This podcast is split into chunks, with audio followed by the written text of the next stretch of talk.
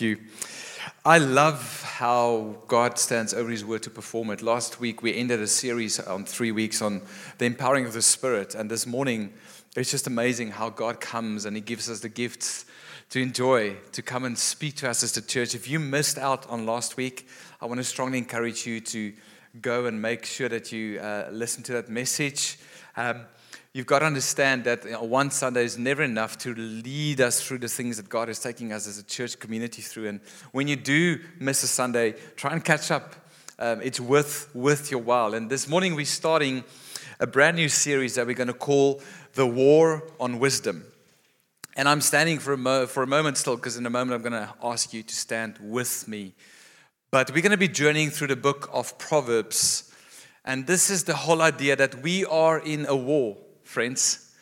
And unlike wars in the world that come and go, this war has been since the beginning of time when enemy spoke a truth that he thought was true against the true truth of God and he lured mankind into a wisdom that is other than God's wisdom. And since that time, we have been at war to figure out what God's wisdom is, but we don't have to figure it out because it is in the Word of God. And for the next 10 weeks, we're going to journey through the book of Proverbs. Impossible to preach all of it. We are currently working on a reading plan that will be launched soon on YouVersion for you to do your own reading over 40 days to get through most of the book of Proverbs. And then we have amazing topics that we will be discussing here in church. Um, some will be about things like identity as a man, as a woman, as the young. We're going to talk about sexuality. We're going to talk about money. We're going to talk about our words. We're going to talk about the culture that we live in and justice and, and the gifts of work, things that are relevant to all of our lives in this world. So, the War of Wisdom is more than just a message or a series. The War of Wisdom, I believe, is a call for the church of God to stand in and upon and afresh upon the wisdom and the counsel of God as in his, is in His Word.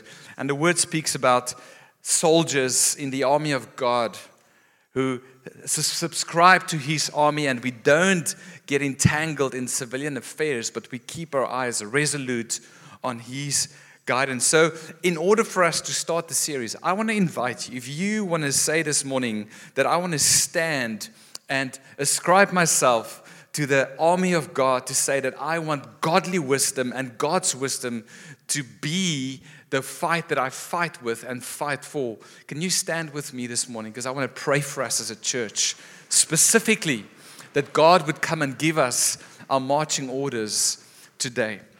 Lord, thank you that the, bat- the battle is won and the victory is ours because of Jesus Christ. We know in the end, Lord, as we have sung, Father, this morning, that there is a heaven, there is a place, Lord, where all will be restored, where your endless light dwells, where there is no night, where there is no pain, but there is no sorrow. Lord, and as we are in between, the kingdom has come and yet to come. It has come in part, not fully yet, Father. We walk in this earth, and it is our call as your children to fight the battle of faith, to fight the good fight of faith in a world that so needs to hear the wisdom of God. So I pray, Lord, for every heart that says this morning, I am ready to be defined again by the wisdom of God's word, and you would lead us.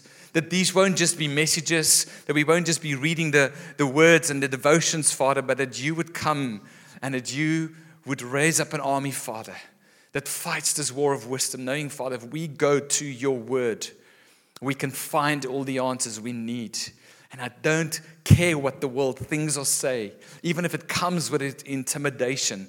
We are people of the Word of God. Thank you for the sword of your Word, that you have given us the weapons of our warfare. So show us and teach us in this season how to fight this war. In Jesus' name we pray. And we all say, Amen. All right.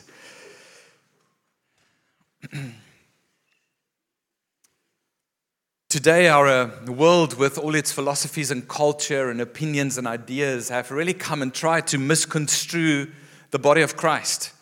If you have the time to get a little bit of a closer look to this design, you'll see that this church is trying to be bent out of shape. But inside of this little building is the endless light of God still shining.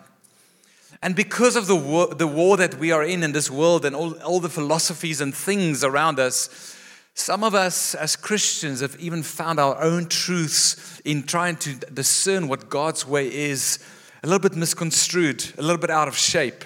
And I believe God will put us back in shape. He will keep the firm foundation of His word in our hearts if we let Him to do so.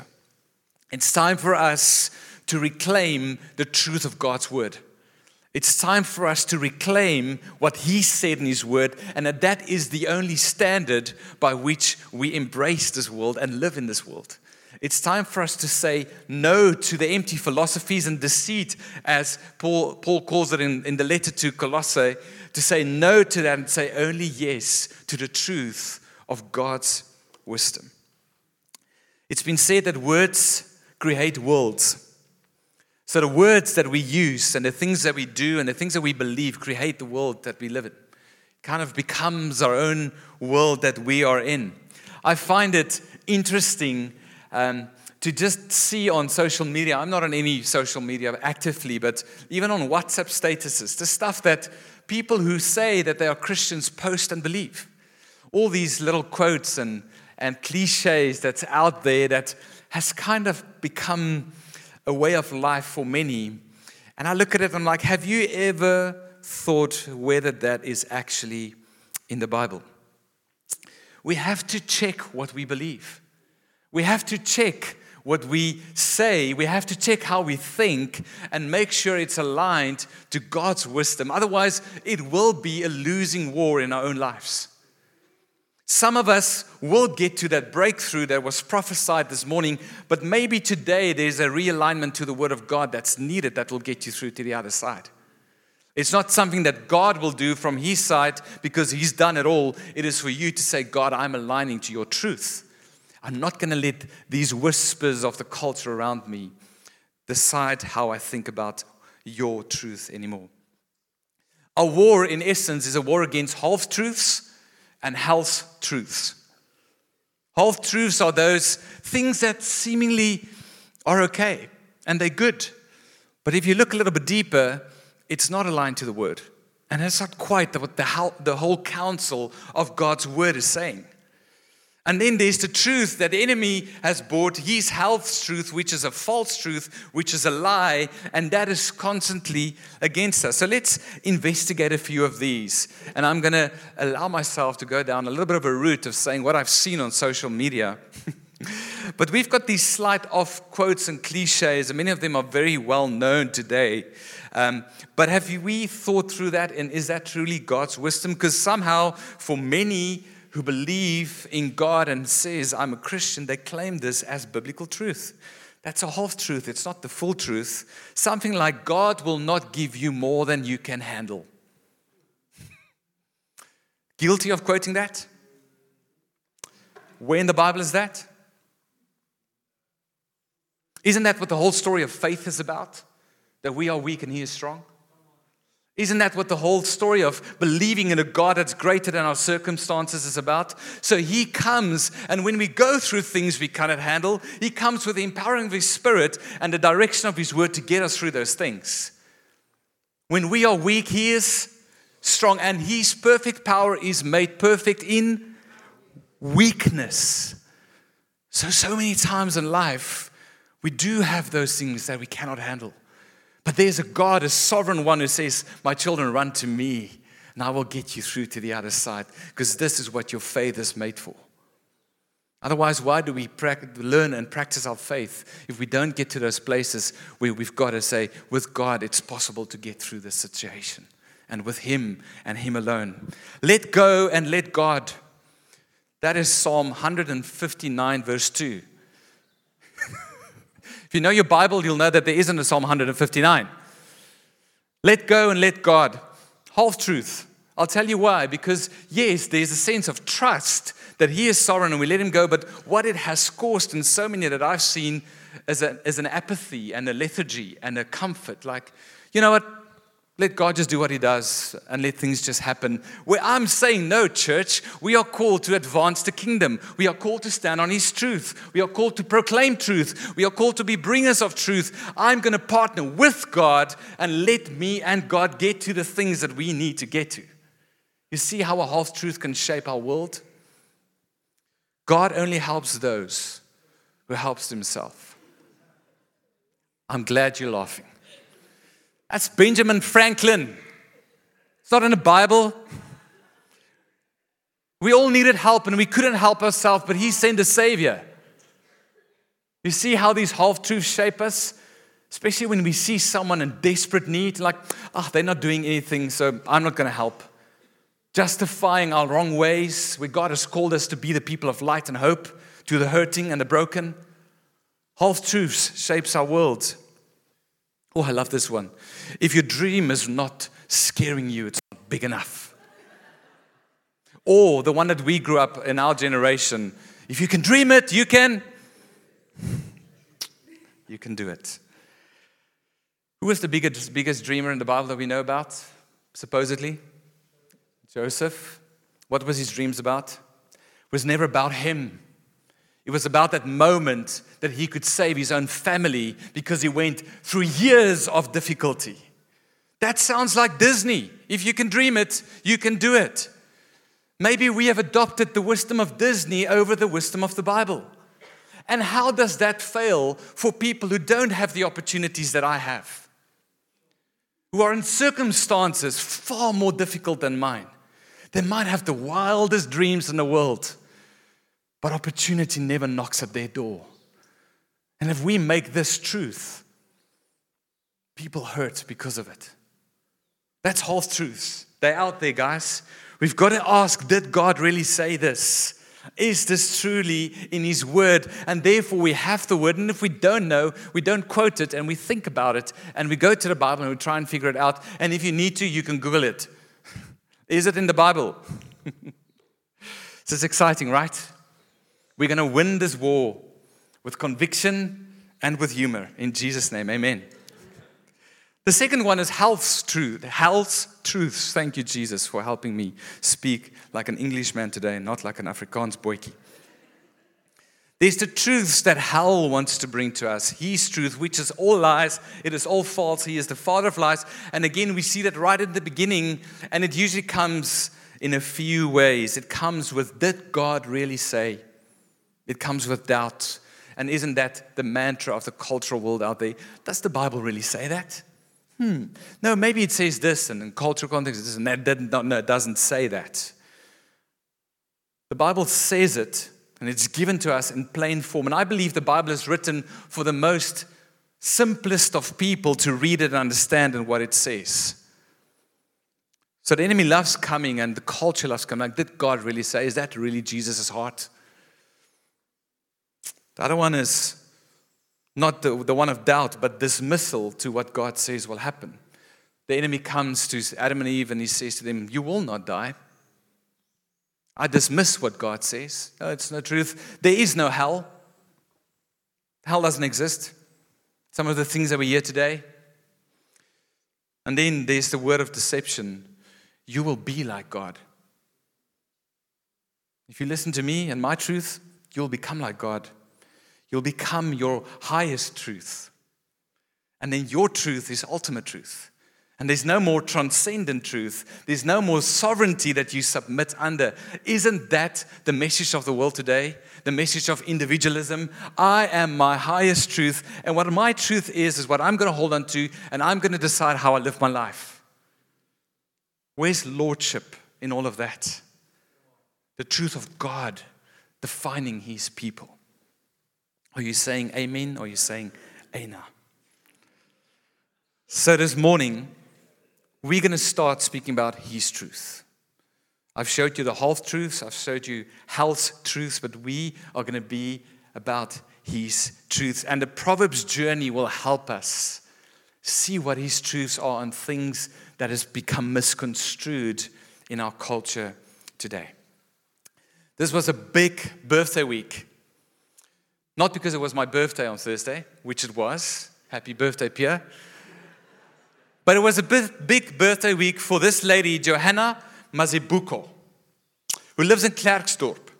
But not only was it a big birthday week for her, it was a big birthday week for the whole world because she turned 128 years this week. She is now being submitted as the oldest person to ever live recorded on the planet. We know that in the Bible there's those other guys that got to 900 years before God changed it. But you know, since Guinness Book of World Records started, 128 years, South African, lives in Klerksdorp. Go and treat yourself and go read the articles about it, but watch the interview. Because they asked her, they asked her, Gogo, how did you get this old? What's your secret? Obviously, the world wants to know what the secret source is to get that old. And she said, You know what? I didn't eat any sugar. I exercised every day. I had a few Botox visits.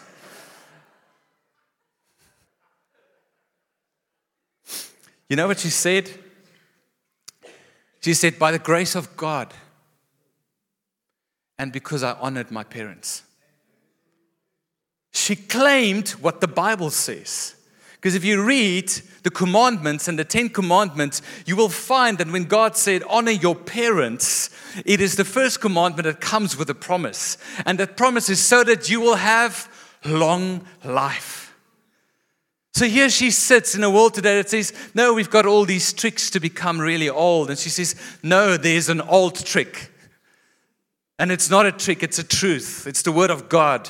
I have honored my elders. And that's the secret to long life. And it's in the Bible. In fact, it's in the New uh, the Old Testament there where it's given to us, but then quoted by Paul in Ephesians 6 to says, This is the first commandment that comes with a promise. So honor your parents. Such wisdom from the elderly who said that there's God's truth and in this world where there's a war on wisdom, I'm going to stand in that. And I look at that, and you know what comes to mind when I see that beautiful face? And go watch the video because the way she speaks and carries herself is so full of God's light. It is this proverb The path of the righteous is like the light of dawn, which shines brighter and brighter until full day. We are invited in this world to shine amidst all these things around us. Paul writes to Timothy in, the, in his first letter, and he, he kind of comes to the, the end of his, his, um, his letter, and he says, He who is the blessed and only sovereign. Just pause there. Is God the only sovereign in your heart?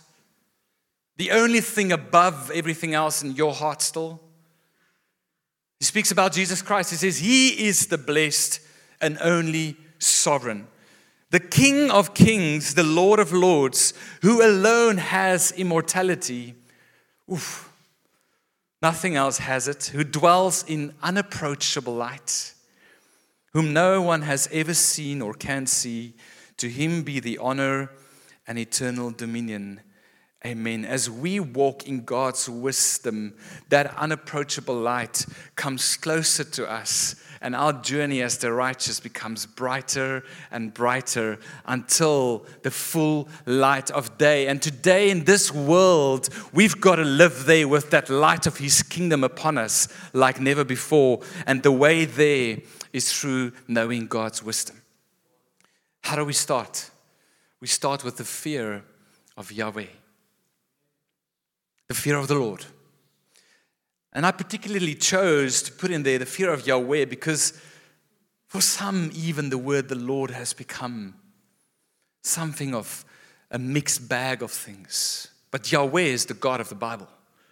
Yahweh is the one who has revealed himself to man, and, and through the Israelites and through the story, he is the one. And every time we read our Bible and it says the Lord with capital L O R D, we can replace it with the word Yahweh because that's how it was written.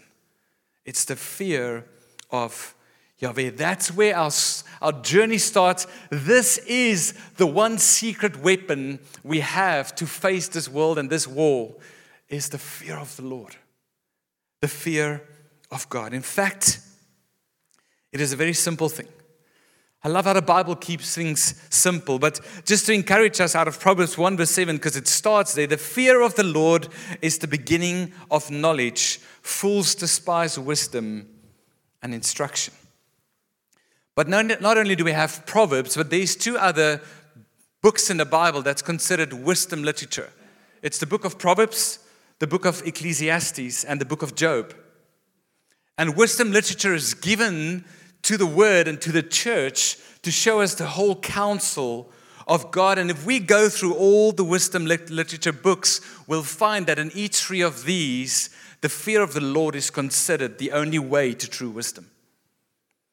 Let's read again in Proverbs 9, verse 10. The fear of the Lord is the beginning of wisdom, and the knowledge of the Holy One is insight. Do you want wisdom? Do you want insight? Well, it starts with the fear of the Lord. Let's go to the other wisdom book, Ecclesiastes 12. The end of the matter, all has been heard.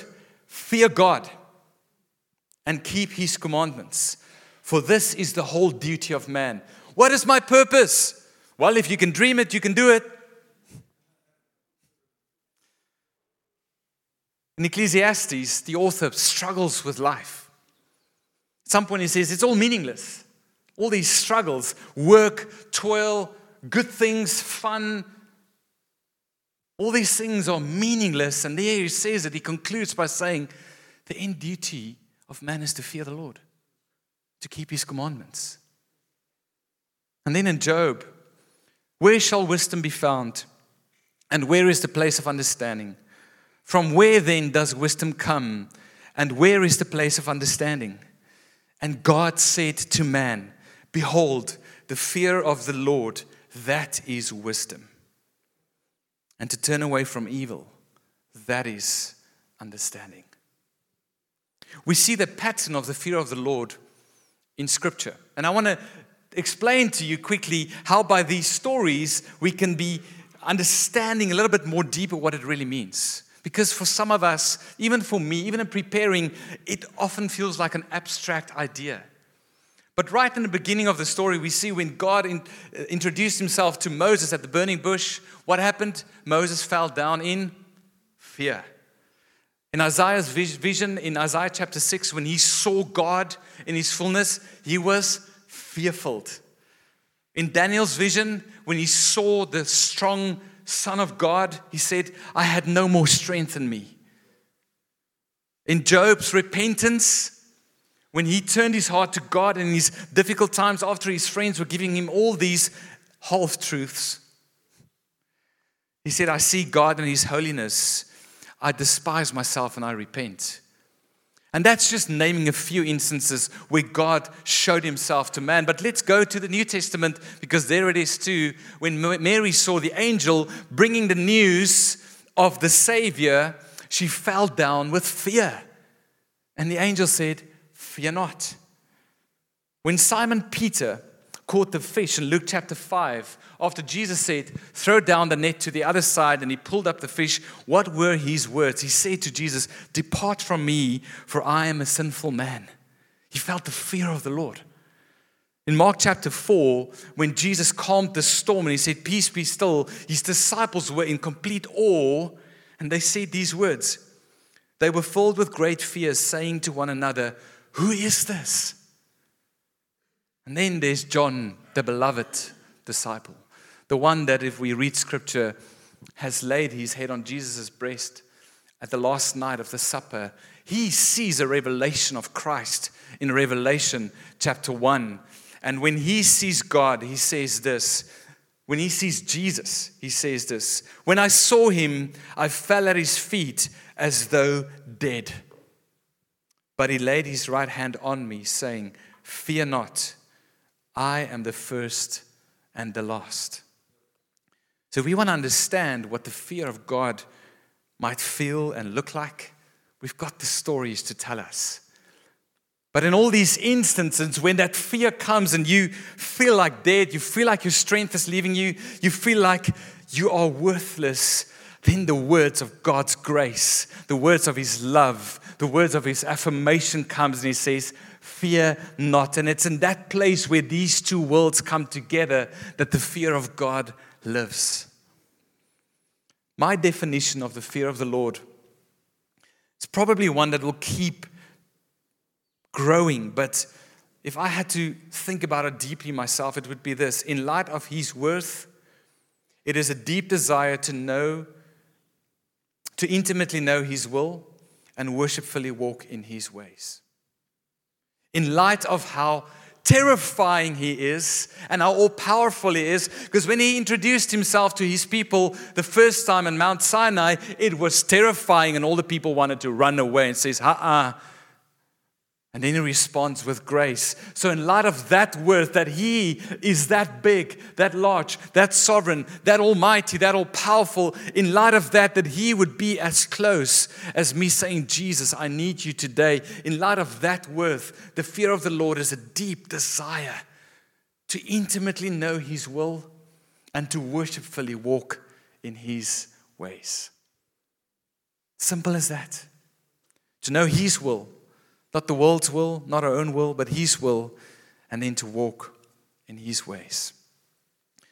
So let's go back to the book of Proverbs, and we're going to look at three things briefly. And I want you to go and study this a little bit more, but we're going to find, first of all, the portrait of the fear of the Lord. What does it look like in the book of Proverbs? Proverbs gives us a full picture, it gives us a painting.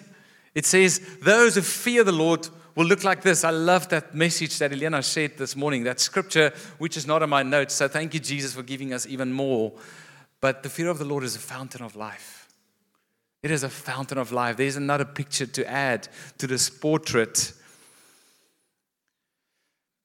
But Douglas O'Donnell, an author that I read this week, he summed it up like this, and this summary is based on all the verses and Proverbs that speaks about the fear of the Lord. He says, "The fear of the Lord is a continual, humble, and faithful submission to Yahweh, which compels one to hate evil and turn away from it, and brings with it rewards far better than all earthly treasures.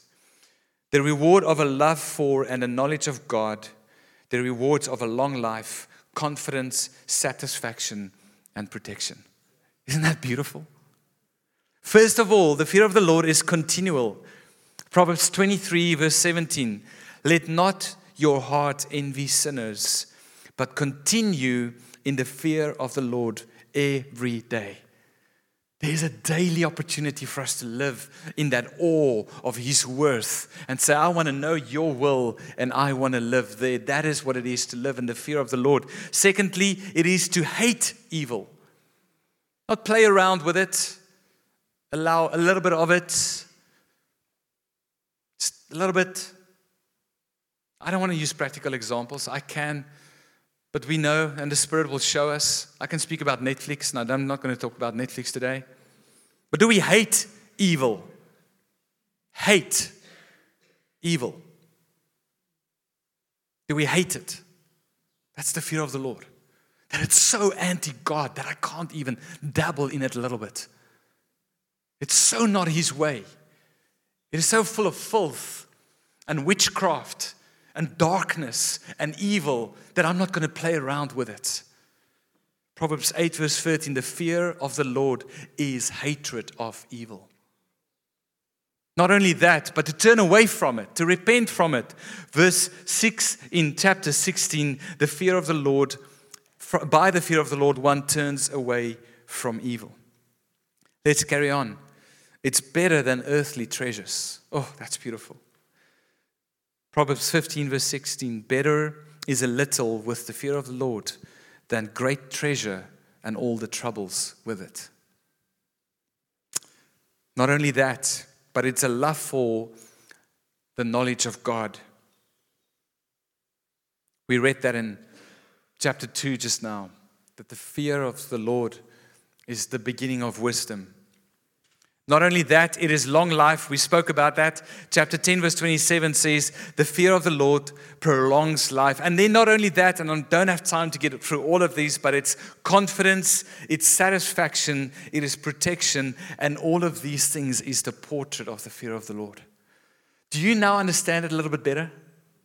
Do you realize that that's the way and the life that God has for us? Do you want to live there? Because when I read that statement, I want to live there. I want to know His worth. I want to know his ways, and I want to walk in it with a worshipful life. The portrait of the fear of the Lord is clear, but not only the portrait, how do we get there? What is the path to the fear of the Lord? So let's linger in Proverbs chapter 2 for a little bit. I'm going to read verses 1 to 5. My son, if you receive my words and treasure up my commandments with you, making your ear attentive to wisdom and inclining your heart to understanding, yes, if you call out for insight and raise your voice for understanding, if you seek it like silver and search for it as for hidden treasures, then you will understand the fear of the Lord and find the knowledge of God. There's a path to get to the fear of the Lord, and it's super practical. And this is Solomon writing to his sons, but it speaks a little bit and echoes a little bit about God the Father through Jesus, the ultimate one that showed us wisdom, what it is to live in wisdom. And today we can read this as if it's God saying this to us My son, my daughter, if you want to get to the fear of the Lord, let me help you get there. First of all, receive my words. How's your heart when the Bible opens? Is it in a position of receiving? Maybe sometimes we go through it, it's just a duty. Got to read a few verses. But is our heart shaped to receive? Secondly, when you receive it, are you treasuring it? Are you making that the ultimate discovery of the day? The ultimate thing that you build your life around, the thing that is more worth, worthy than anything else? Are you making your ear attentive to wisdom? Saying, God, I want to hear what you say, your opinion, your voice, not all the voices of the world. You see, so practical. Are you inclining your heart to it? Because you can receive the word and you can try and treasure it and you can open up your ear and hear it, but unless your heart is bent towards it and says, God, I want this in my life, you're not going to find the fear of the Lord. Do you call out for it? When last did you cry out to God and says, God, I need wisdom. I need it desperately. As the book of James says, if any of you lack wisdom, ask Yahweh and he will give without reproach, without holding back. He would love to lavish that on you. And you know where we find it? It's right here, friends.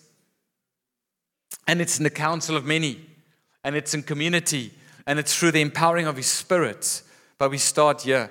I have told this story before. I think it's funny. I'm going to tell it again. A friend of mine tells me his dad is a pastor and he was in a season where he felt distant from God. And he says, I don't know what God wants from me. And he's crying in his room on his knees. And the next moment he felt something hit his head. And his dad threw a Bible at him to his head and says, Well, here it is. Go read and you might just find out. I'm not going to throw Bibles this morning, so you don't have to kuss, I promise you.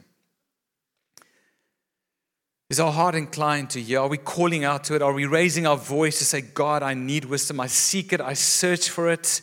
Because if we do these things, we will understand the fear of the Lord. Then it doesn't have to be abstract and complex anymore. Then it's as simple as practical ways to live your life and believing what His truth is. But not only in Proverbs chapter 2 do we get the path to the fear of the Lord, we also get the promises that comes with the fear of the Lord. Because that is the God that we serve. One that comes with his ways and says, But if you, then I. If you walk in these ways, here's my partnership with you. I am a covenant God. I come and I step into your world and I make covenant with you. And in this relationship, there's one that'll always keep covenant, and that is me. So my covenant promises, my steadfast love towards you will remain. So when we find the fear of the Lord, it comes with so many promises. Proverbs 2, verse 6 to 8. For the Lord gives wisdom, from his mouth comes knowledge and understanding. He stores up sound wisdom for the upright. He is a shield for those who walk in integrity, guarding the paths of justice and watching over the way of his saints. Then you will understand righteousness and justice and equity every good path, for wisdom will come into your heart, and knowledge will be pleasant for your soul. Discretion will watch over you, understanding will guard you, delivering you from the way of evil, from men of perverted speech. Isn't he so powerfully and beautifully always lavishing on his people? Just listen to the cadence of this again. You will understand righteousness. It is possible to live there, like Claude encouraged us today, to know that I am right before Jesus. That is a revelation that comes through His Word, but the Spirit bringing witness. You will understand it. You will understand what is just and what the equity of God is, you'll understand every good path, but He gives more. Wisdom will come into your heart through His Spirit, and knowledge will be pleasant to your soul. When you find the way of God, even though it's hard because the world might oppose you, it'll be pleasant to your insight because that is God's way. Discretion will watch over you. Oh, thank you, Lord. Understanding will guard you, delivering you from the way of evil from men of perverted speech, from the half truths, and from hell's truths. That's the promise of finding the path to the fear of the Lord. Comes with a payout and with a promise. And to further encourage us, let's go to the New Testament that echoes what was written here, 2 Corinthians 6. For we are the temple of the living God as God said, I will make my dwelling among them and walk among them, and I will be their God, and they shall be my people. Therefore, go out from their midst. Pause, whose midst? Go out from the midst of the evildoers and the evil, those that are against God. Go out from their midst and be separate from them, says the Lord, and touch no unclean things. Then I will welcome you, and I will be a father to you and you shall be sons and daughters to me, says the Lord Almighty. Since we have these promises, beloved, let us cleanse ourselves from every defilement of body and spirit, bringing holiness to completion in the fear of God. It's throughout the story of the Bible. It's not just an Old Testament idea. Here it is, loud and clear. And the invitation today to the church in Corinth in a world where they lived, where society and culture and philosophy wanted to warp the truth of God. These were the church people that got this letter. He says, Remove yourself from that darkness, give yourself to me completely. Then I will welcome you. I will be a father to you. You will be my sons and my daughters. And since we have these promises, beloved, because He loves us. Since we have these promises, let's turn away and cleanse ourselves from any wickedness. That is His truth for His church today. His truth in order to win this, this war on the wisdom of God that we find ourselves in is to say, God, I incline my heart to you again. I want you to welcome me as a father. I want to be your son and your daughter. I want you to be the defining voice, defining my identity, defining how I should live, defining what I need to hear.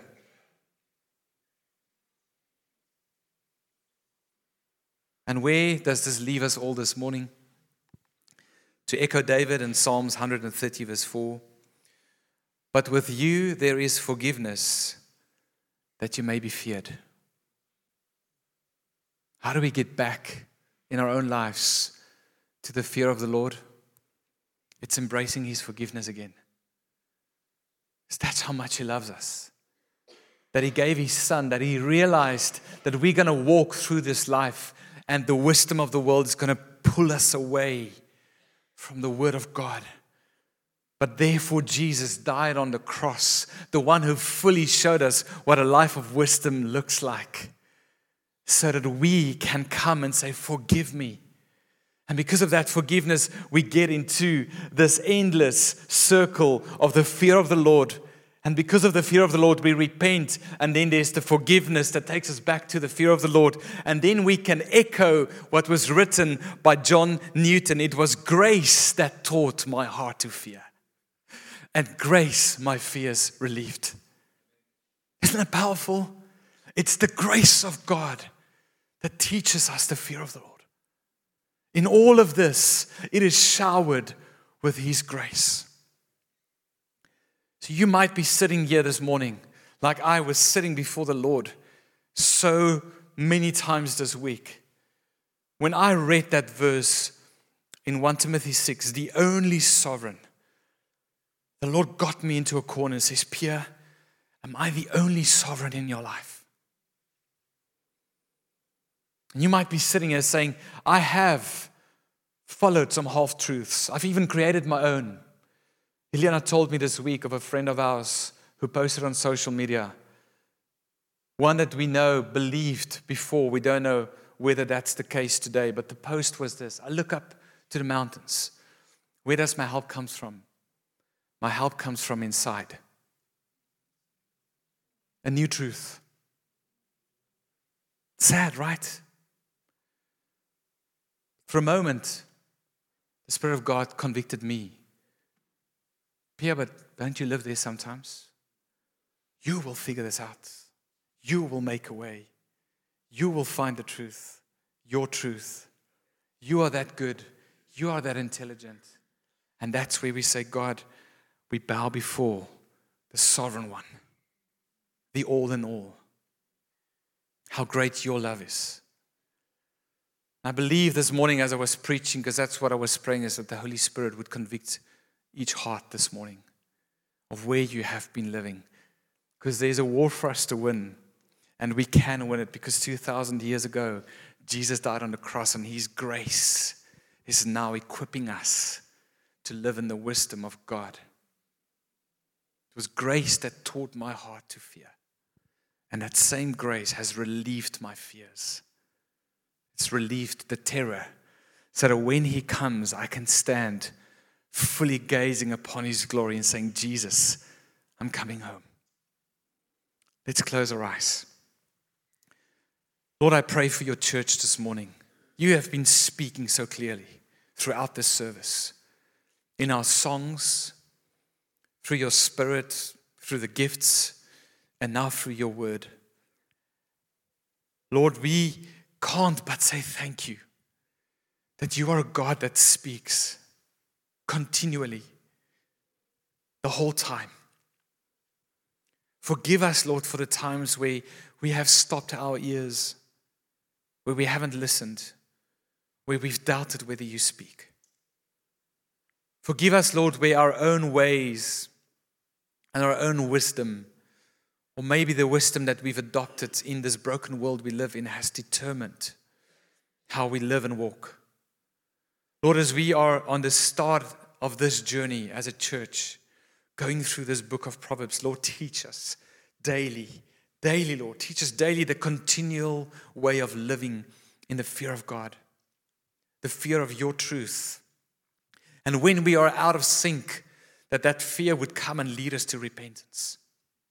Knowing that it is a kind fear, because it's the kindness of God that shows us our wicked ways, like Andre said, search me, O Lord, and show me if there's anything inside of me. Lord, and thank you for not only the portrait of what it looks like to live in the fear of the Lord, Lord, but thank you that you've given us the path there in the book of Proverbs, that it's practical, that we can linger, for, uh, uh, ask for it, that we can incline our hearts for it, that we can listen for it, that we can cry out for it, Lord. And thank you, Father, that it's filled with promise. And thank you, Lord, that as you spoke prophetically, some of us will find our breakthrough, Father, as we align our hearts to your truth this morning.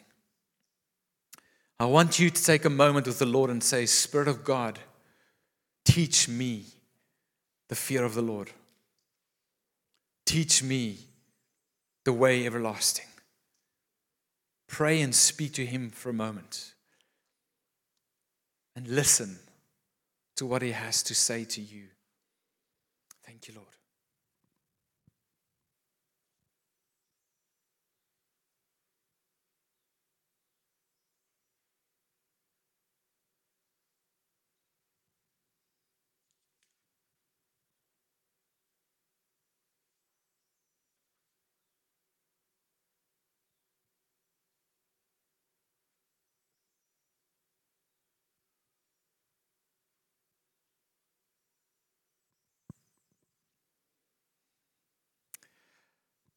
Lord, my last prayer is this morning that those of us who felt like our own ways have taken us on a big detour. And you have come this morning and you showed us your grace and the way of the cross and says, Come back. That we would take that step, Jesus. And I want to give you an opportunity as the eyes are closed to just say, Yeah, the Lord has been speaking to me. I've been going down my own roads but I want to come back. Could You just put your hand up and take it down and says, That's me. Thank you. Is anyone else? Thank you, Lord. Anyone else? Lord, I pray for my friends. I pray, Jesus, as you prayed just before you left and says, Lord, keep them safe in this world. Keep them from this world. Lord, because we live in it, that's the truth, that's the reality. But Jesus, you prayed for us. And you said, Father, will you keep them safe? Let them not be contaminated by the world. So I pray this morning for those who says, Lord, I want to take my steps right back to you and walk in step with you. Will you lead them there kindly through your love and your grace? And we lead them there powerfully through the truth of your word and through the gift of repentance, Lord. Thank you, Lord, that at the cross you deal with all our wrongs, that you have taken our record of wrongs and you've nailed it to the cross. Lord, thank you that we can come back to the cross not only once, but daily to give up our things and ask for your ways. And we pray all of this in the mighty name of Jesus. Amen. Friends, I want to encourage you. Go and read Proverbs 2, 1 and 2. Go read 1 and 2 today. Take your time, slowly, prayerfully. Ask the Lord to continue to speak to you. And uh, when our reading plan becomes ready, we will let you know. But we will be back here next week for another moment to further our journey in the book of Proverbs. Over to you, Sam. Thank you.